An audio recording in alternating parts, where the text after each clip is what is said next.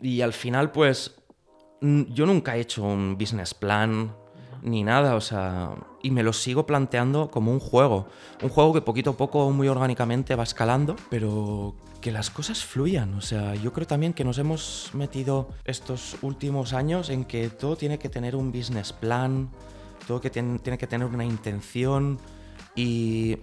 Joder, tío, juguemos, hagamos cosas por, por hacer, ¿sabes? O sea, de la, de la serendipia surgen cosas, ¿sabes? Y te puede salir cualquier cosa interesante, ¿no? O sea, cuando no lo ves con una intención de business ni nada, muchas veces salen cosas muy interesantes, ¿no?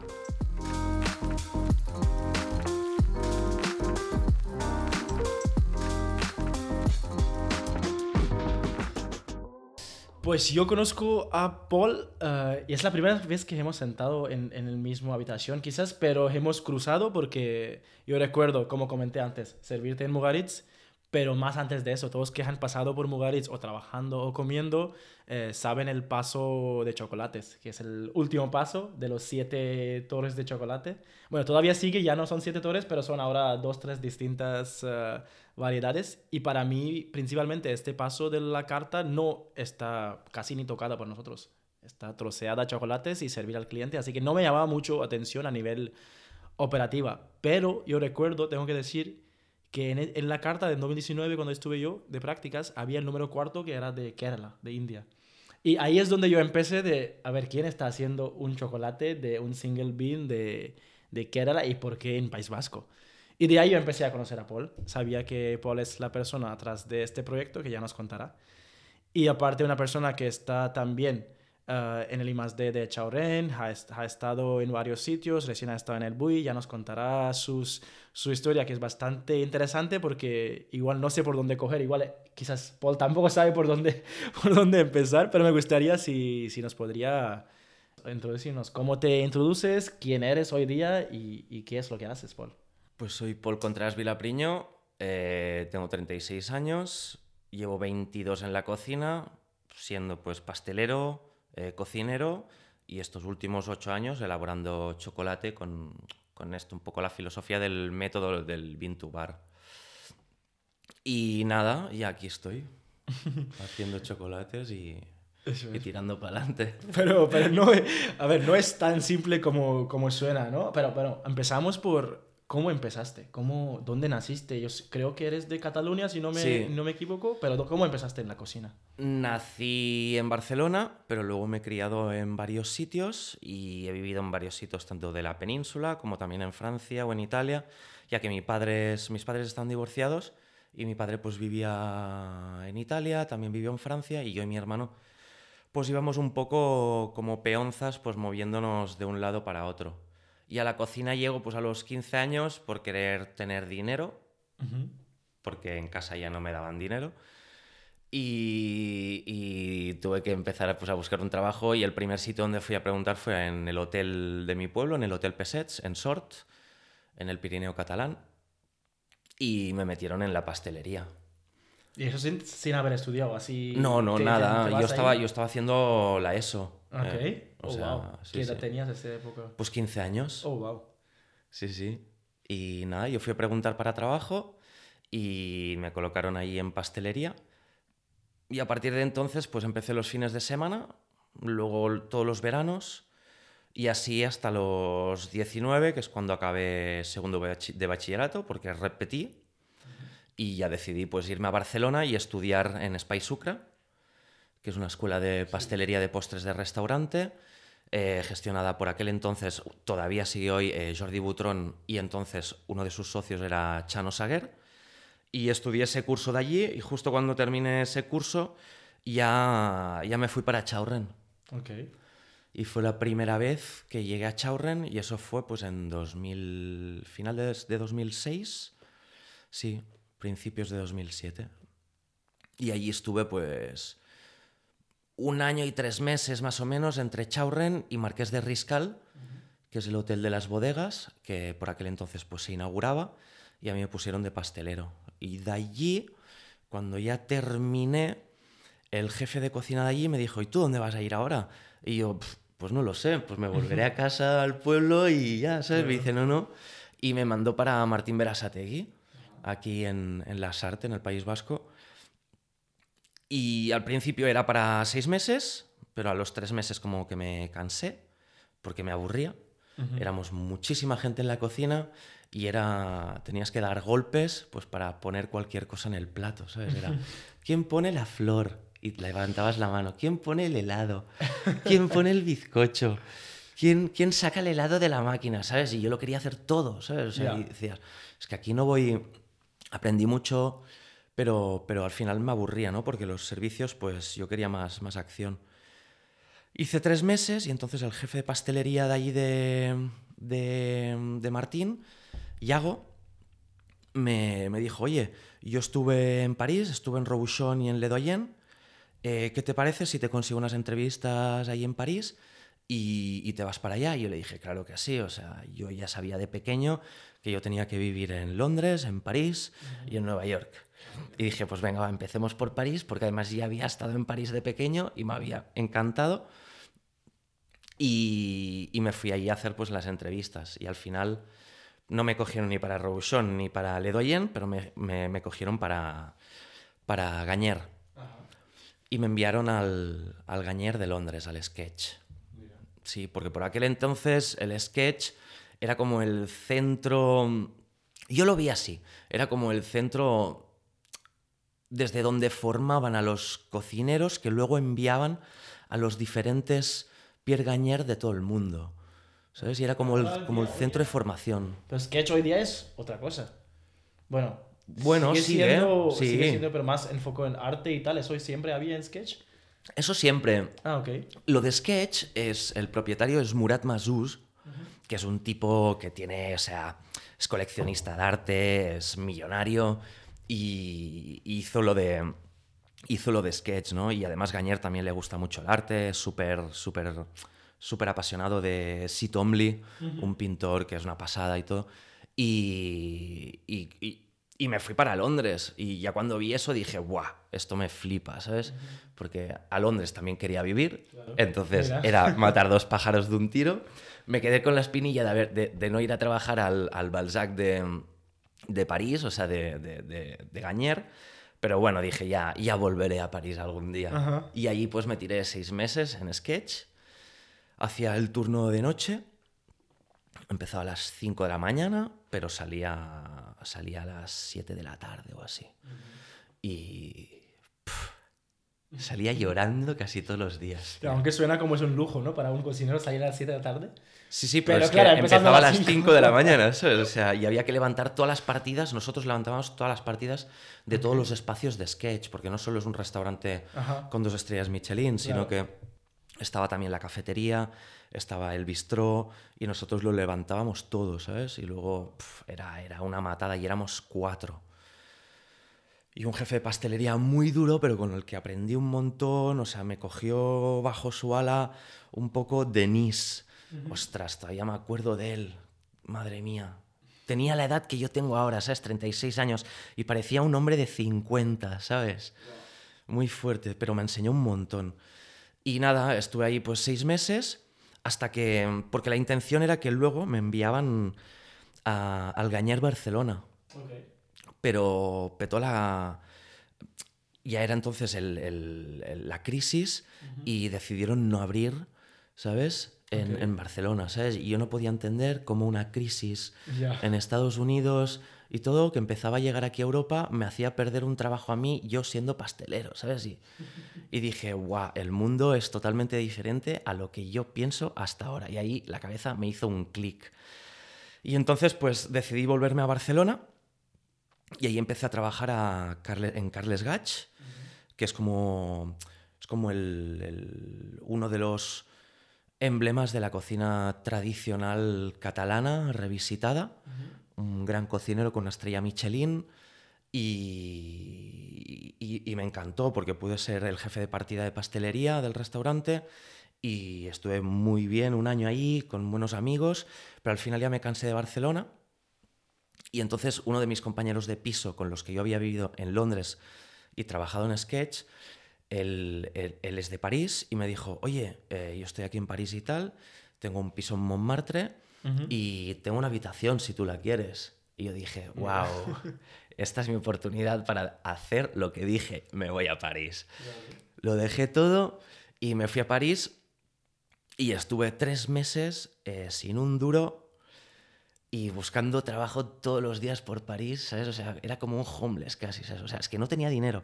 Suerte que estaba en el piso de, de Leo y, y, él me fiaba la habitación y mi madre de vez en cuando pues me mandaba algo, algo de dinero sí. y también me mandaba tabaco de Andorra Ajá. que yo podía vender luego en Montmartre. ¿Qué dices? ¿Sabes? ¿Cómo es París? Porque, a ver, yo, yo relaciono esa parte mucho, yo creo que nunca he contado a nadie. Igual mis padres tampoco saben, porque yo cuando fui a París también, que te contaba antes, fui pensando el París, romanticismo de París. Yo creo que todos llevamos. Igual, es que la cocina todavía siguen enseñando mucha parte de mi cocina. Sí. Era un año de solo cocina francés, aprender Larousse y escribíamos cada semana 200 palabras de Larousse en un libro, cualquiera Hostias. para aprender. Y claro, después de eso, cuando vas a París y ves París real, que yo también estaba... Bueno, pues, tú has estado en las trans. Claro. Y has estado en el antiguo, en el de las escaleras. El antiguo, que era como wow. ese cuarto, bueno, la gente no puede ver, pero es un cuarto donde mm. caben cuatro cocineros y Pascal, y mm. dos practicantes. No más de eso.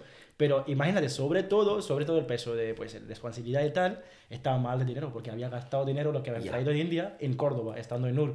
Llegó ahí y veo los alquileres, porque me iban a pagar en París la beca, pero al final de la beca, yo necesito ahora el alquiler. Y me pongo en un grupo de Facebook de buscar pisos yeah. y suelta a un tío que, que es un indio que está estudiando en París y tiene una casa de, bueno, habitación de escuela.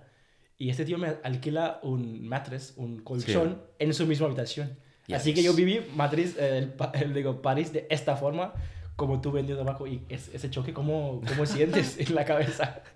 Pues porque, a ver, yo iba buscando trabajo. Yo sabía que tarde o temprano, pues en algún sitio me cogerían, porque lo complicado de París para que te contraten es si tienes o no piso. Ya. ¿Sabes? Y entonces, si a un, a un chef ya le dices, no, es que ya tengo piso, entonces es más fácil.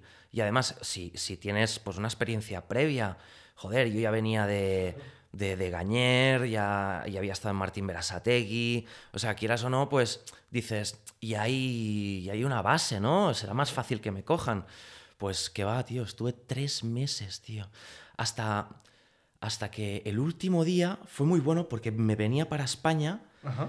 y ya me volvía, ¿eh? O sea, mi intención no era otra vez, era como que ya había tirado casi la toalla. Uh y entonces me pasé por la Place de la Madeleine para comprar unos macarons para mi madre, ¿sabes? Y me di cuenta de que en Fochon no había tirado un currículum. Tonto de mí, ¿sabes? Y en la mochila llevaba un, un currículum y pregunto por el responsable, me sale y le entrego el currículum y se lo empieza a leer delante mío, ¿sabes? Que eso no era lo normal, ¿sabes? Sí, sí, merci beaucoup, on va vous appeler, eh, bla, bla, bla, ¿no? Y, y nadie te llama, ¿sabes? Ajá. Y empieza a mirar el currículum y, ostras, Martín Merasategui, ostras, Carles Gach.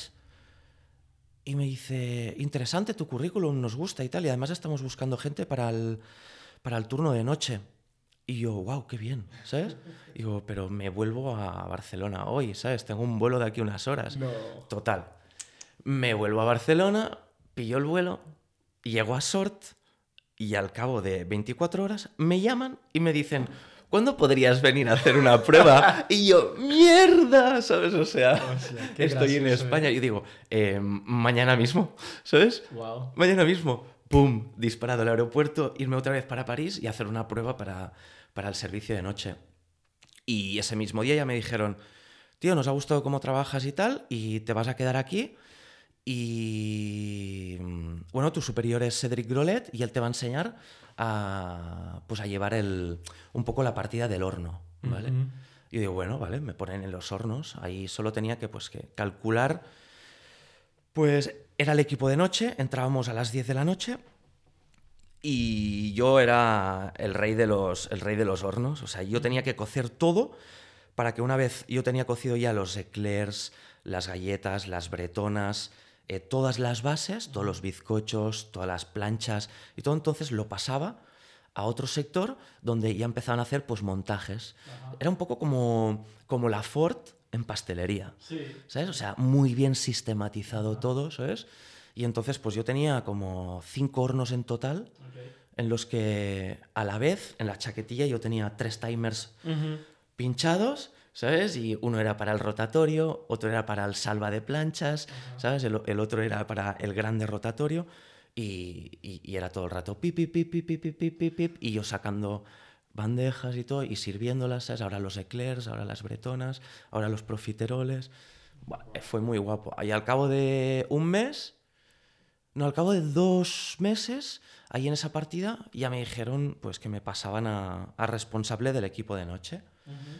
Y entonces ya Cedric Grolet ya no tenía que estar toda la noche y él entonces venía a partir de las 6 de la mañana a revisar el camión, porque nosotros empezábamos a las 10 de la noche, yo a las 10 de la noche, el equipo llegaba a las 12, porque yo entonces tenía que abrir el ordenador y mirar todos los pedidos y llamar a los restaurantes al final del servicio de la noche y cuántas tartas queréis de limón, cuántos eclairs de tanto, ¿sabes?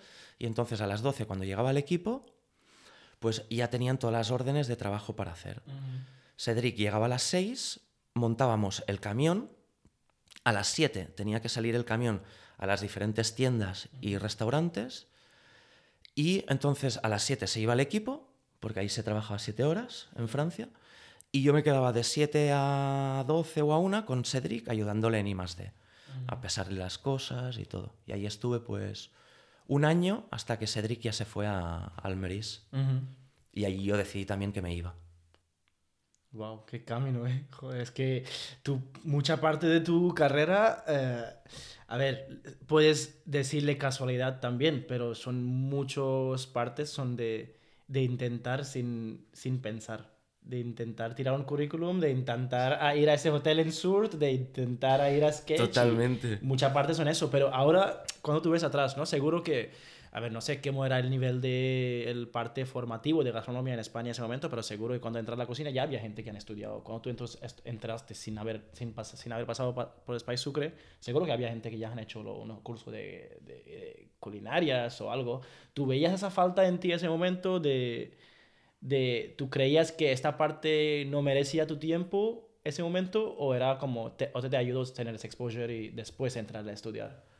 A mí me ayudó un montón porque yo ya llegué a la escuela, a Spice Sucre, o sea que yo ya me había comido cuatro veranos de no hacer fiesta ni julio ni agosto ningún día y como locos, ¿sabes? O sea, era, era, era es que era, antes era Las Vegas, o sea, era como una locura trabajar en un restaurante, en el Hotel Pesets, éramos como siete personas en verano, cuando ahora son cuatro, y era a saco, a saco, a saco, a saco, a saco, a saco, o sea, a fondo, a fondo. Esto ya no existe, ¿sabes? O sea, Y no librábamos ni julio ni agosto.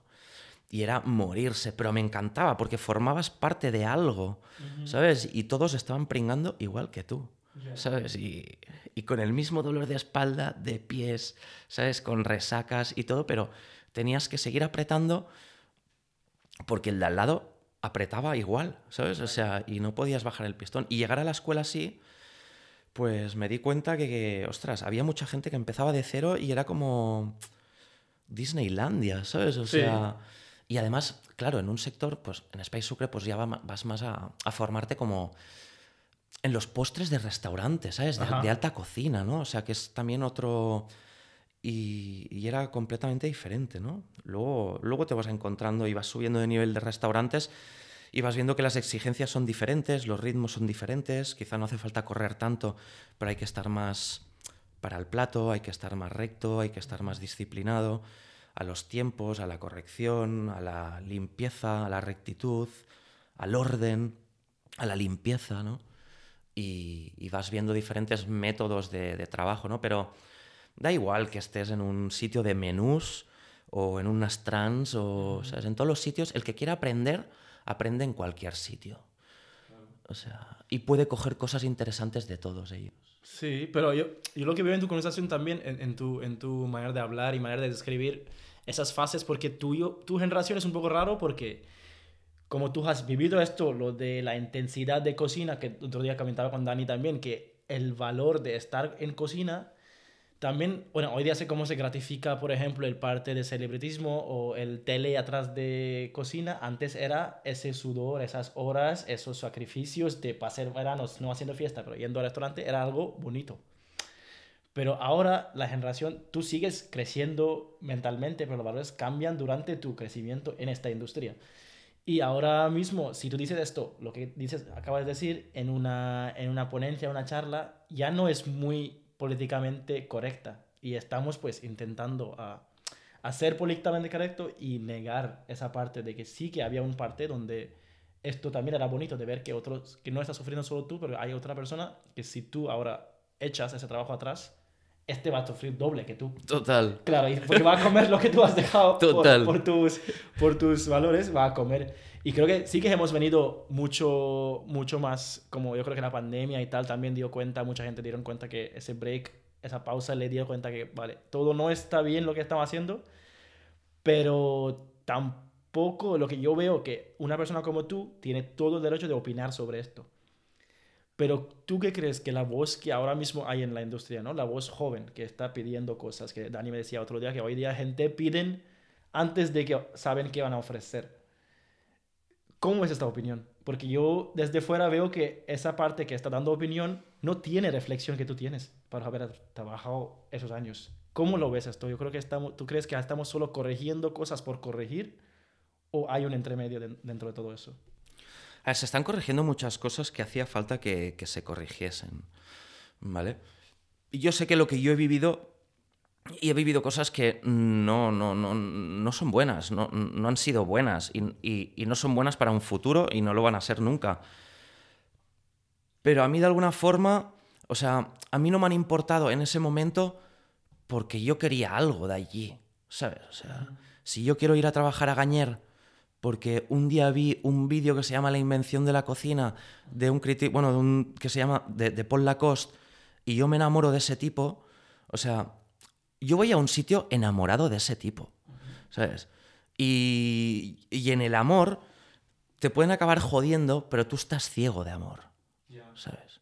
Y aunque estés allí y lo estés pasando mal y algún día te hagan llorar o no entiendas el por qué estás haciendo esto, cuando tú crees que está, deberías hacerlo de otra forma o por qué estás haciendo tantas horas y todo, pero tú estás enamorado. ¿sabes? Yo, estaba enamorado de Gañer, ¿sabes? Y a mí salir llorando de allí, pues, joder, decía, esto duele, pero ¿cómo me gusta?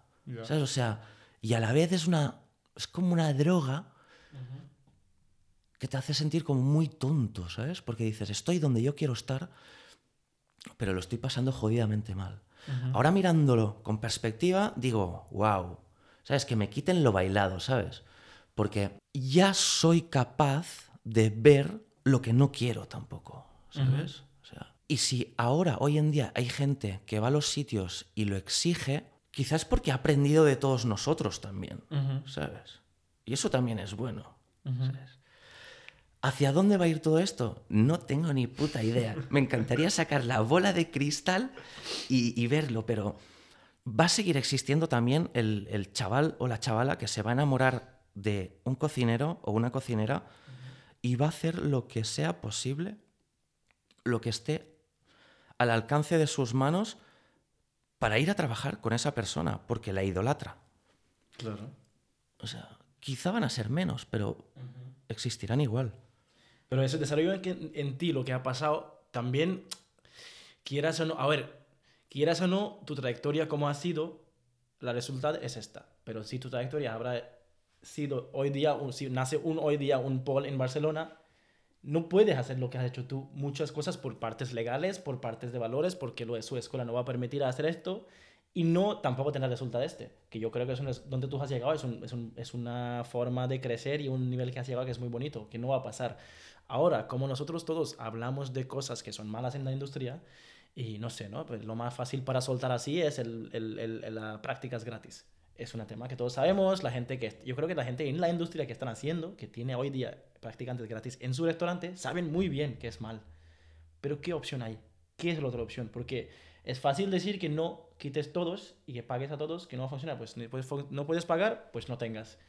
Pero tú crees es tan fácil o, o, dónde está faltando? La ¿Está faltando por instituciones, por restaurantes, por la gente que están pagando este comensal o, o los gobiernos? ¿Dónde ves el, el empuje? No tengo ni idea y, y, sinceramente, aunque quede mal decir esto y tal, pero es que tampoco lo le doy muchas vueltas a esto. O sea, no quiero, no quiero dedicarle mucho tiempo en mi cabeza a pensar en eso porque es que tengo un montón de curro yo, ¿sabes?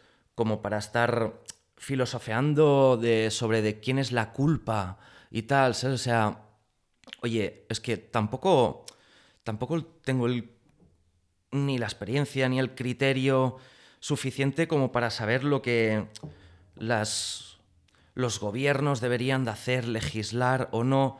No lo sé, o sea, es que yo, yo voy mucho a mi rollo, ¿sabes? O sea, y si a un proyecto le tengo que dedicar al día pues 10 horas, es mi proyecto y yo le voy a dedicar 10 horas porque me lo pide, ¿sabes? O sea, no apago el ordenador y digo, ya está y tal, porque la... no sé. Es que no lo sé, es que yo nunca he ido mucho con esos rollos, no lo sé. Los entiendo y todo, ¿eh? Pero no... No lo sé, es que no tengo una opinión muy formada, porque además es, es, como un terreno como muy pantanoso, ¿no? Y es, y es muy difícil acertar o, o, saber, no sé, es que no hay, no hay una verdad. Hay tantas verdades, o sea, es todo tan poliédrico que no... que depende de cómo te lo mires, de cómo estés, y tú vas a tener una opinión y, o otra, ¿no? No lo sé, la verdad.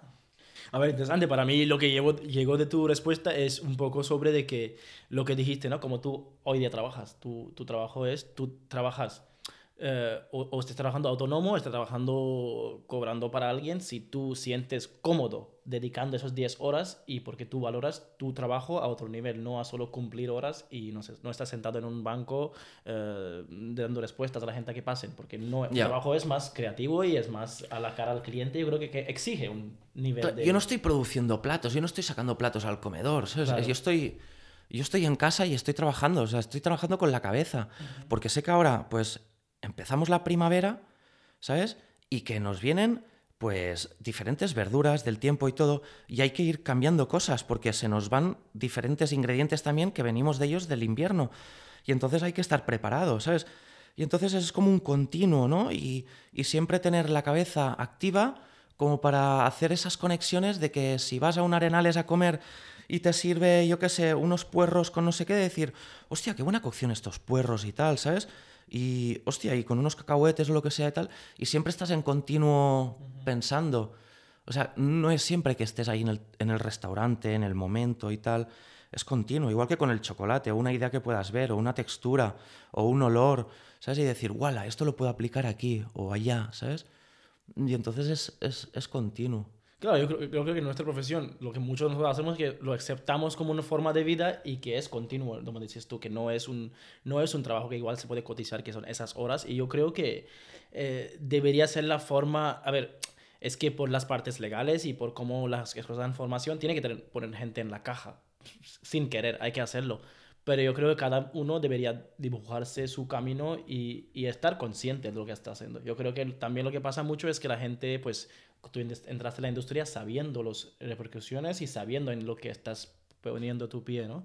Y lo que también, lo que muchas pasa es que la gente entra sin saber o sin haber visto qué puede ser y comprometerse a una forma de vida que no estás igual de acuerdo, ya no es la mejor, uh, mejor forma, ¿no? Pero llevando esto uh, a detrás, a tu, a tu camino, ¿hasta qué punto tú has estado como para mí yo te considero que es un fugitivo, porque yo creo que hoy día si estás un sábado sentado aquí, no eres, no estás en la cocina, así que ¿qué estás haciendo hoy día que te permite y a qué punto te cambiaste esta vía? Wow, interesante. Mira, como antes te he dicho, cuando estaba en Londres, cuando hubo la crisis, eh, perder un trabajo en Barcelona de cocina por, por, culpa de una crisis financiera, ahí te, das, te, te hace dar cuenta, ¿no? De que, eh, hostia, no solo tienes que estar preparado en la cocina, sino que también tus finanzas tienen que ser realmente algo importante en tu día a día. O sea, no solo el ahorro, sino la forma en la que tú te proteges de todo lo que pasa a tu alrededor y que tú no controlas. ¿Sabes? Y ahí tienes que tomar también cierta responsabilidad de, uno, qué es el dinero, cómo lo gano, cómo lo gasto y cómo preservo su valor, ¿sabes? Y ahí empiezas como también otro trabajo de ese mental, de que, en el que pues hoy en día con un YouTube pues puedes aprender mogollón de economía y todo, y ahí te das cuenta de que tienes que aprender de otras cosas, ¿no? Porque si estás en un trabajo de cinco días a la semana, de ocho horas diarias, y te están pagando una nómina, hostia, tú solo te aguantas en una pata, ¿sabes? O sea, si esa pata se rompe o se cae, tú te vas a tomar por culo, ¿sabes? O sea, y vale que un Estado te puede em, luego pues ayudar, o incluso el Estado pues socorrer a esa empresa, o lo que sea, pero es que yo no quiero depender de eso, ¿sabes? O sea, yo no quiero que me que me salven. Yo quiero ser responsable de mi propia vida, ¿sabes? También. Y, y ser consciente de, de, todo ello, ¿no? Por lo tanto, ahí te das cuenta también que tienes que hacer diferentes cosas, al final diversificar también en lo profesional y no ser solo pastelero, sino también aprender de cocina, aprender de economía y que tus hobbies pues puedan llegar a no monetizar, pero a darles tiempo, a darles mimo, a darles cariño y que vayan creciendo poquito a poco con una intención de, largo plazo, ¿no? Y actualmente, pues si hoy un sábado estoy aquí es porque soy autónomo, puedo facturarle a diferentes personas. Ayer estuve dando una clase en el básquet para los alumnos del máster y tampoco gasto mucho, ¿sabes? Para comer y los viajecitos pues de tren. Mañana voy a Madrid, en dos días estoy en Barcelona, luego me voy a ver a mi madre en la montaña, en Sort, y luego posiblemente me vaya para Cantabria con un amigo y ya luego me vuelva al trabajo y con las pilas cargadas, porque ahora también llevaba un ritmo de tres meses en el que incluso he tenido ansiedad. Sí. Y sí, sí. Y, y, ahora he tenido que frenar un poquito, ¿sabes? Pero, pero bueno, con la mochila cargada, ya la cartera llena y pudiendo ir, pues a, ayer pues cenando en Manojo, hoy pudiendo ir a comer al Arenales. No son grandes estrellas Michelin y catedrales y tal, pero comes de putísima madre, ¿sabes? Claro. Y, aparte de la libertad eh, económica, ¿no? de libertad financiera, de, y también libertad mental de querer hacer y poder hacer y que nadie te limita. Aparte de eso, ¿qué más tú crees que has llevado que hay cosas que hoy haces que no pudiera hacer en, en una cocina? ¿Y cómo lo ves? ¿Tú crees que tú eh, ahora podrías meter una marcha atrás y meterse en un restaurante y hacer esto como una profesión hoy día, como después de todo ese crecimiento? ¿Cómo? Como que, por ejemplo, si hoy día te ofrecen un trabajo, no sé, si te vuelves a echar a tiempo completo, no. tú no podrías hacer ahora. No, no, porque.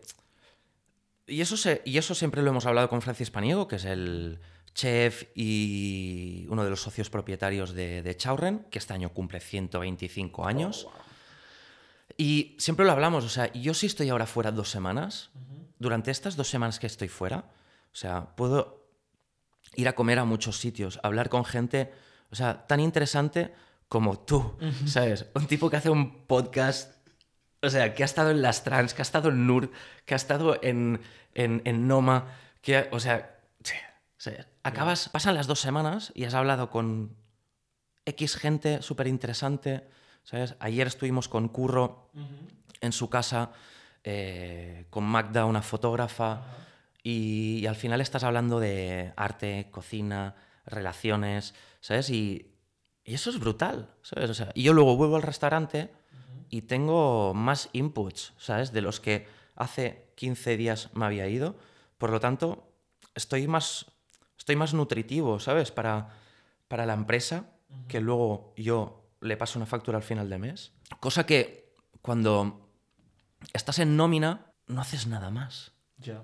¿sabes? Pero qué, qué lindo, ¿no? Que alguien te, bueno, encontrar ese match de, como Francis, por ejemplo, que te, que te valore esta parte, porque yo no creo que mucha gente, pues, no. podrían tener esa capacidad, ¿no? Pero yo creo que hemos, hemos saltado el parte, cómo llegaste a Chauren, cómo, porque Chauren, claro, lleva tanta historia y cómo una persona acaba ahí y terminando con ese, ese contrato que tenéis entre, entre vosotros hoy día. Eso fue culpa de mi madre. Ok.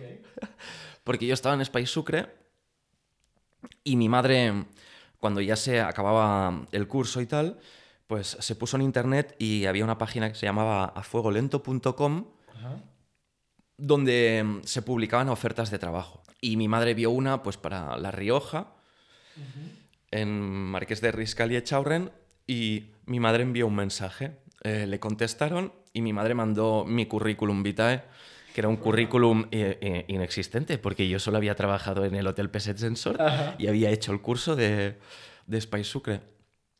Y, y me cogieron y cuando mi madre me lo dijo y tal, oye, que tú te vas a ir a trabajar a, a Echaurren y tal. Y yo, ¿cómo que me voy a ir a trabajar a Echaurren? que sí, que sí, que he encontrado este trabajo para ti y tal, y te vas para allá. Y, yo dije, pues, pues, pues, muy bien, pues me voy para allá. Qué bueno. Sí, sí. Y ahí pues empecé un poco todo. La bola de nieve esta. ¿Y la... hoy día tu rol en Echaurren, cómo definirías? Como responsable de... No, no, es de, no es de I más D, porque tampoco tenemos un lab ni nada, o sea, es más como la partida de desarrollo de nuevos platos. Y como son varios restaurantes, eh, y varias estrellas Michelin, pues siempre hay cosas que, que hacer, mejorar. Y, y, me encanta porque puedes meter mano pues, a, a, platos nuevos. Y cuando Francis tiene más trabajo, pues entonces eh, soy más libre y los platos son como más... me los hago más míos. Y como claro. ya hace tantos años que conozco a Francis, Francis, si estás escuchando esto... entonces, como ya le conozco, pues ya sé un poco pues sus sesgos, sus gustos y todo, y, y me es más fácil de alguna forma manipularlo, yeah, ¿sabes? O sea, yeah. y de alguna forma también, o sea, si yo sé, por ejemplo, que le gusta mucho pues X ingrediente, porque es su ingrediente fetiche, o X técnica y tal, pues ya intento pues no jugar ni con ese ingrediente ni con esa técnica, ¿sabes? Para forzarnos un poco a movernos a otras cosas, uh -huh. ¿sabes? Pero siempre y cuando estemos trabajando con esos tres conceptos de la casa madre de, de Chaurren, ¿no? Un poco el recetario familiar, eh, la casquería, el mundo del vino, ¿no? Y, y jugar un poco pues con, con, eso, ¿no? Mientras entre dentro de esos conceptos, no hay ningún problema. Y luego esté rico, esté bien hecho, tenga sentido, tenga también pues una historia detrás, que podamos explicar, ¿no? Que, que, que aporte más valor añadido al, al, todo, a la casa, ¿sabes? Pero qué bonito, y después, y después a ver, estás en Echaurren, estás dando un clase en Basque Culinary, pero después hay una marca atrás que y, y encima lleva tu nombre, con el chocolate. Sí. ¿Cómo empiezas? Bueno, pastelería tiene un parte de chocolate, sí, pero ¿cómo llegas a pensar que no voy a sacar mi chocolate y voy a invertir tiempo en buscar esos, esos, esos uh, proveedores y crear marcas, hacer el packaging? ¿Cómo llegas a todo eso? Mm, de carambola. De carambola conociendo a unos chicos franceses, bueno, unos chavales ya de, de, con sus 40 uh -huh. franceses en Vietnam que se dedicaban a la banca y al marketing y que lo dejan todo para, para fundar una marca de chocolates de, en Vietnam, ¿no? Maru. Okay. Y yo les conocí ahí en Vietnam y vi las primeras plantaciones y todo. Y por aquel entonces estaba en Barcelona en un restaurante en el que me aburría mucho y decidí probar, empezar a hacer chocolate, ¿no? Uh -huh. Yo antes de esto siempre hacía viajes pues a, para las especias, ¿no? Uh -huh. Pues tanto Tailandia como la India, Camboya. Y iba, pues compraba especias y luego volvía ¿sabes? A medio camino, pues hacía una parada en Istambul de un par de días y ahí también compraba, compraba más especias. Volví aquí. Uh -huh. Me costeaba un poco el viaje entre vender un poco de especias y también ropa que compraba uh -huh. o en Vietnam Mira. o en Istambul y tal. Y, y siempre me ha, me ha, gustado esto, el mundo de las especias, de los viajes y todo, y, y de conocer territorio, igual que en la India, pues por uh -huh. eso fui a Kerala, también vi plantaciones. Eh, ahí fui más por la pimienta, porque es ah, mi, mira, como sí, mi ingrediente sí, sí. fetiche. Claro. Y dije, pimienta, Kerala. Y para ahí que me fui. Y verlo en fresco, ¿eh? Buah, es que eso es brutal, o sea, yo ni sabía cómo era tampoco la, la planta y todo eso, y es una pasada. Y el chocolate pues nace un poco así, de, de carambola, de, de, aburrimiento y de empezar a hacer algo y de dedicarle horas y, y al final pues yo nunca he hecho un business plan ni nada, o sea, y me lo sigo planteando como un juego, un juego que poquito a poco, muy orgánicamente va escalando, sin ninguna intención de, de hacerme increíblemente grande. Si llega inversión, pues se estudiará, porque ya ha llegado, se estudia, si es factible, me gusta la historia, uh -huh. lo que sea, pues, pues se va a aceptar algún día. Pero, pero que las cosas fluyan. O sea, yo creo también que nos hemos metido estos últimos años en que todo tiene que tener un business plan, todo que tiene, tiene que tener una intención y... Joder, tío, juguemos, hagamos cosas por, por hacer, ¿sabes? O sea, de la, de la serendipia surgen cosas, ¿sabes? Y te puede salir cualquier cosa interesante, ¿no? O sea, cuando no lo ves con una intención de business ni nada, muchas veces salen cosas muy interesantes, ¿no? Claro, yo creo que ese, ese, acto de pues dar estructura a cosas puede ser muy interesante, pero claro, también te limita de alguna manera de que solo es el camino que puede acceder y así se hacen las cosas y etcétera. Pero te quería comentar, porque ahora estoy pensando, porque bueno, yo, yo sí que he empezado podcast hace poco, pero para mí cuando quería ver qué podcast existen en el mundo cocina y que también sean en español, yo había visto el tuyo. Pues tú has hecho, entre todo lo que has contado, más un podcast, más estar en el BUI y a ver, me gustaría que me contes del BUI, pero antes de eso, quería saber un poco de que lo que estoy, bueno, algo personal, ¿eh? es una reflexión personal que estoy viendo, que ahora estoy haciendo un trabajo, encima haciendo el podcast, encima haciendo mis cosas freelancing, pero hay un, hay un fase muy fino entre todo eso, donde te empieza a gustar algo y lo haces porque te está gustando, hasta que si no controlas, lo puedes convertir en una pesadilla. Ya. Porque ahora, para mí el problema es que no puedo hacer nada a medias, ahora quiero hacer el, lo mejor posible, pero saltando mis límites creativos o mis límites técnicos. ¿Cómo mantienes esto? Porque tú tienes tantas puertas abiertas, ¿cómo mantienes ese balance que también seas justo a cada proyecto y que no te limites a, a, exigir a ti mismo? Mira, hay un, hay un... Si ruge dentro de ti, seguirá rugiendo. ¿Sabes? El día que deje de rugir, déjalo. ¿Sabes? Ya déjalo y ya está. Y no pasa nada. Salta otra cosa. ¿Sabes? Lo que no tenemos que perder es, primero, ni la salud ni la cartera en los proyectos. O sea, si al final estás perdiendo dinero, salta otra cosa. ¿sabes? Pero si lo haces por pasión, porque te da igual ganar dinero, te da igual pasarte ocho horas preparándote una entrevista para hacer un podcast con una persona que no conoces, pero que, buah, que estás enamorada de ella y tal, es que lo vas a hacer, porque es que está dentro de ti. Y quieras o no, pase lo que pase, lo vas a hacer. Porque hasta que no te lo quites de encima, ¿sabes? No dejarás de ta, ta, ta, ta, ta, ¿sabes? Hacerlo, o sea. Sí, sí, no, Con el podcast, o sea, oh, ¿qué vamos a hacer y tal? Y pues no perder la cartera. Ahora está como parado el podcast. ¿Algún día surgirá otra vez y tal? Pues quién sabe.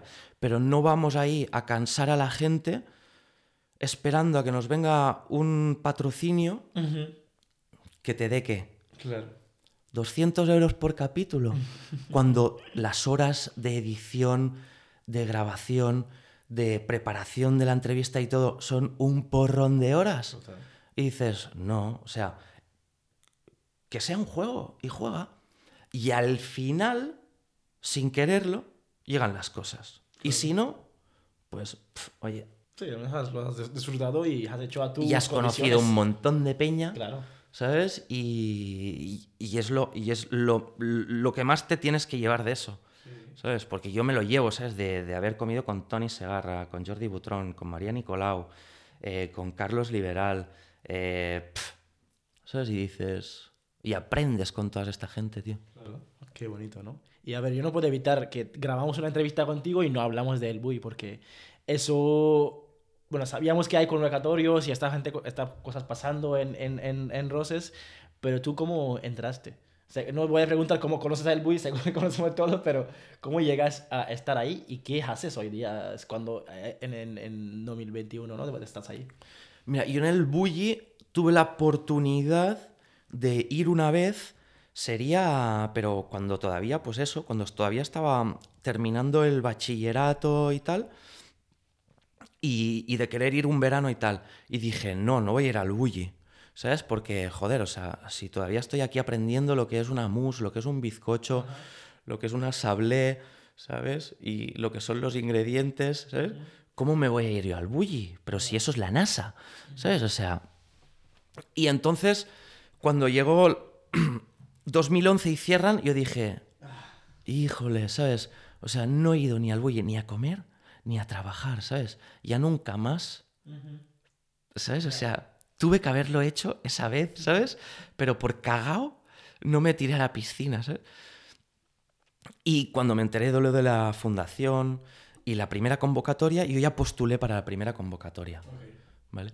Pero en la primera convocatoria eh, no, no pillaron a nadie de, de- del ámbito gastronómico.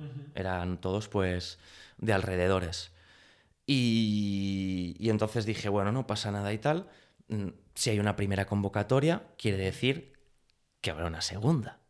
Por lo tanto, pues cuando haya una segunda, pues voy a postular otra vez. Y así fue. Postulé y, y nada, ya, ya me escribió Luis García, tu perfil y tal, y ya hice una entrevista eh, con Ferran por, por, por internet y, y me dijo que guay y tal, que sí, que, que estaba dentro, pero que le fuese a ver a Calamon Joy.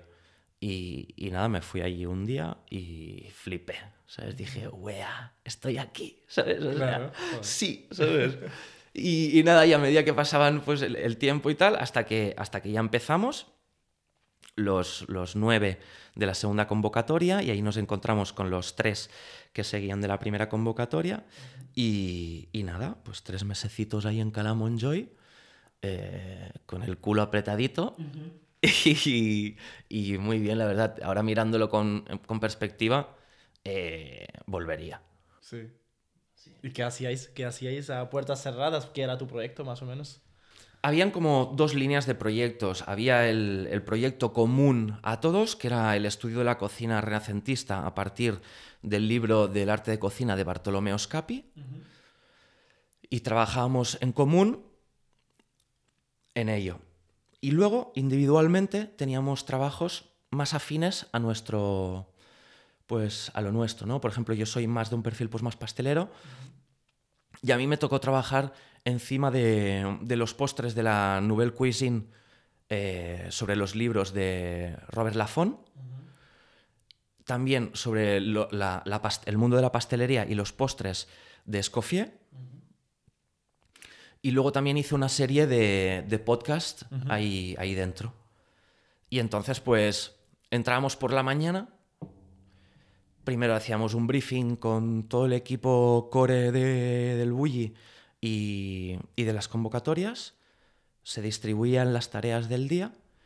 Y luego, pues, lo normal era tener, pues, un par o tres de horitas hasta el desayuno de masterclass de Ferran sobre las que, pues, hablábamos, debatíamos, o él, pues, nos, nos, nos hablaba sobre, sobre los movimientos de cocina, el cómo lo había vivido él, pues, la transición esta de la Nouvelle Cuisine y, y, la vanguardia aquí en España, ¿no? Y, y es bien bonito porque quien te lo está contando es la persona que ha liderado el movimiento, ¿no? Y te lo está contando de primera mano, ¿no? Y, y conocer, ya no al Ferran Adrià, sino conocer a Ferran, ¿sabes? Y estar ahí todos los días con él, comer juntos en la cocina, ¿sabes? En esa cocina que siempre has visto en los libros y en, los, y en los documentales y todo, y tú estás sentado en ese pase de cocina, bueno, en esa, en, en- en esa mesa, y tienes a Ferran enfrente, tío. ¿Sabes? Y dices, wow.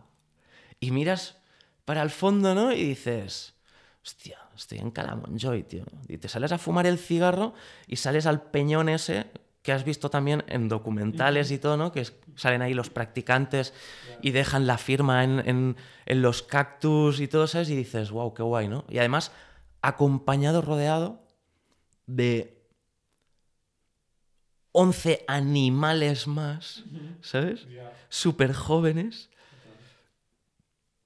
Y que cada uno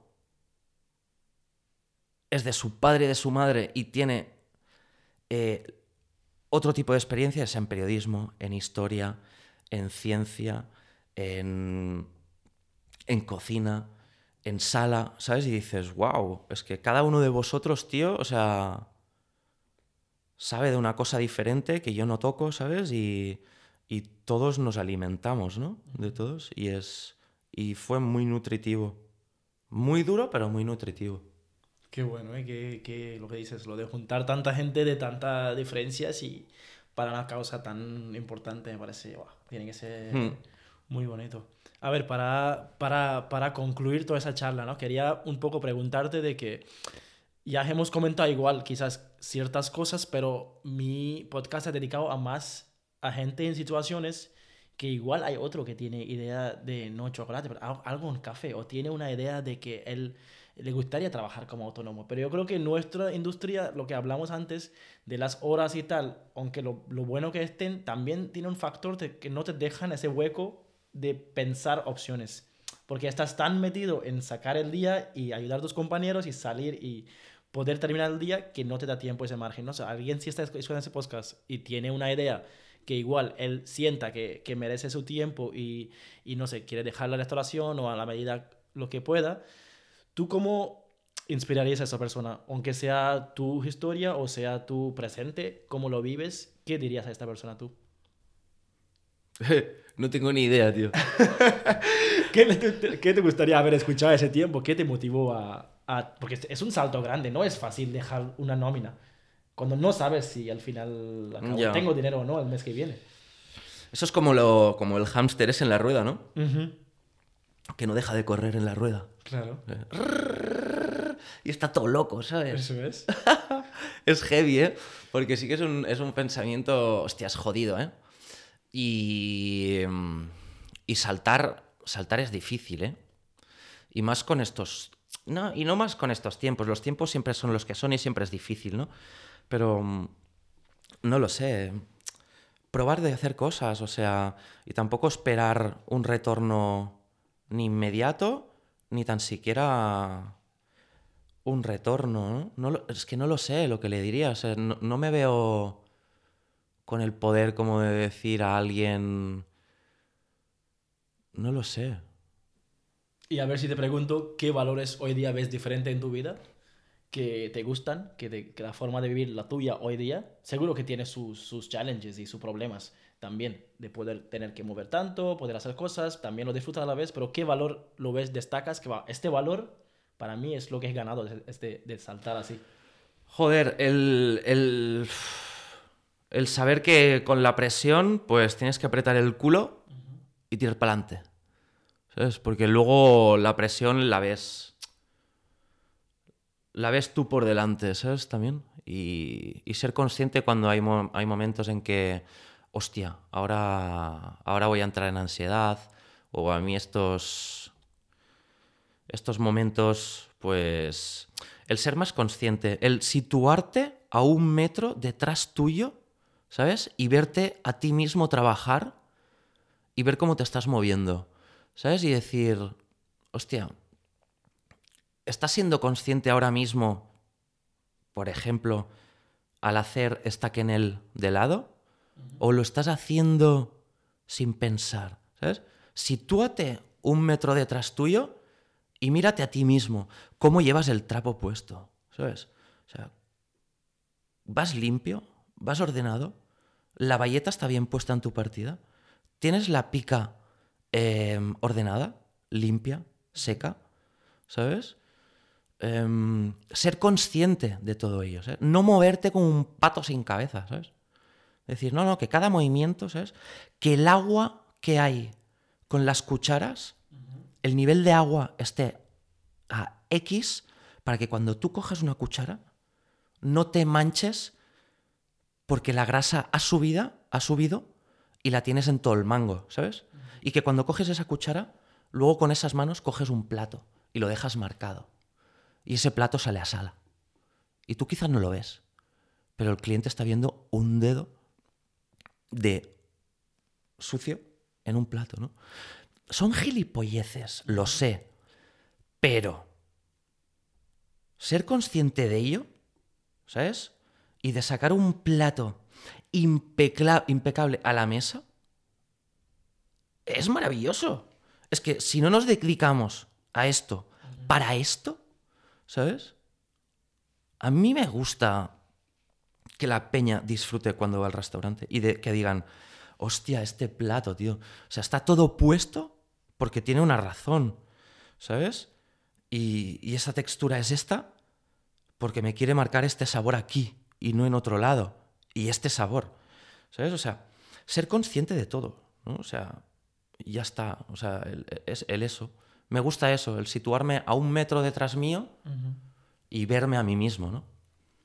Qué bueno, yo creo que este es, es, es bastante, igual no había pensado en esa elección, pero yo creo que es bastante importante de, de salir y, y, y- no sé, aceptar criticaciones también y, y ver a tú mismo, como tú dices. Porque a veces nosotros lo hacemos, ese plato es uno de los 200 platos que he plato esta noche, pero para la persona que recibe igual es el único, o uno de los tres platos que va a comer y, y hace falta que tomemos en serio ese, igual es un tipo de privilegio, de poder estar tan cerca de una experiencia de una persona que va a comer igual solo esto hoy. Y me parece muy bonito, esto puede ser aplicado a todo. Dices, haces un proyecto que para ti es el mejor proyecto de tu vida y no estás siendo sincero porque estás tan metido que no ves desde fuera. Yo creo que me parece pues, un, un buen punto para, para poder, poder acabar ese podcast. Y nada, te agradezco muchísimo porque, claro, en tu, en tu viaje, en todo lo que estás haciendo que la gente no ha escuchado, tú has sacado una hora para esto y para mí no puedo agradecerte más por muchísimas Joder, no. gracias. Gracias a ti, tío. Has sido estupendo, macho. Gracias. Pues eso es todo del episodio de esta semana de Voy Atrás Podcast, donde les traemos las historias de los chefs fugitivos. Si les gusta escuchar esas entrevistas, les recomiendo suscribirse al canal para no perder ninguno de estos episodios. También podéis encontrarnos en Instagram y YouTube como Voy Atrás Podcast. Al ser un podcast bilingüe, lanzamos nuevos episodios todos los martes, alternando entre inglés y español.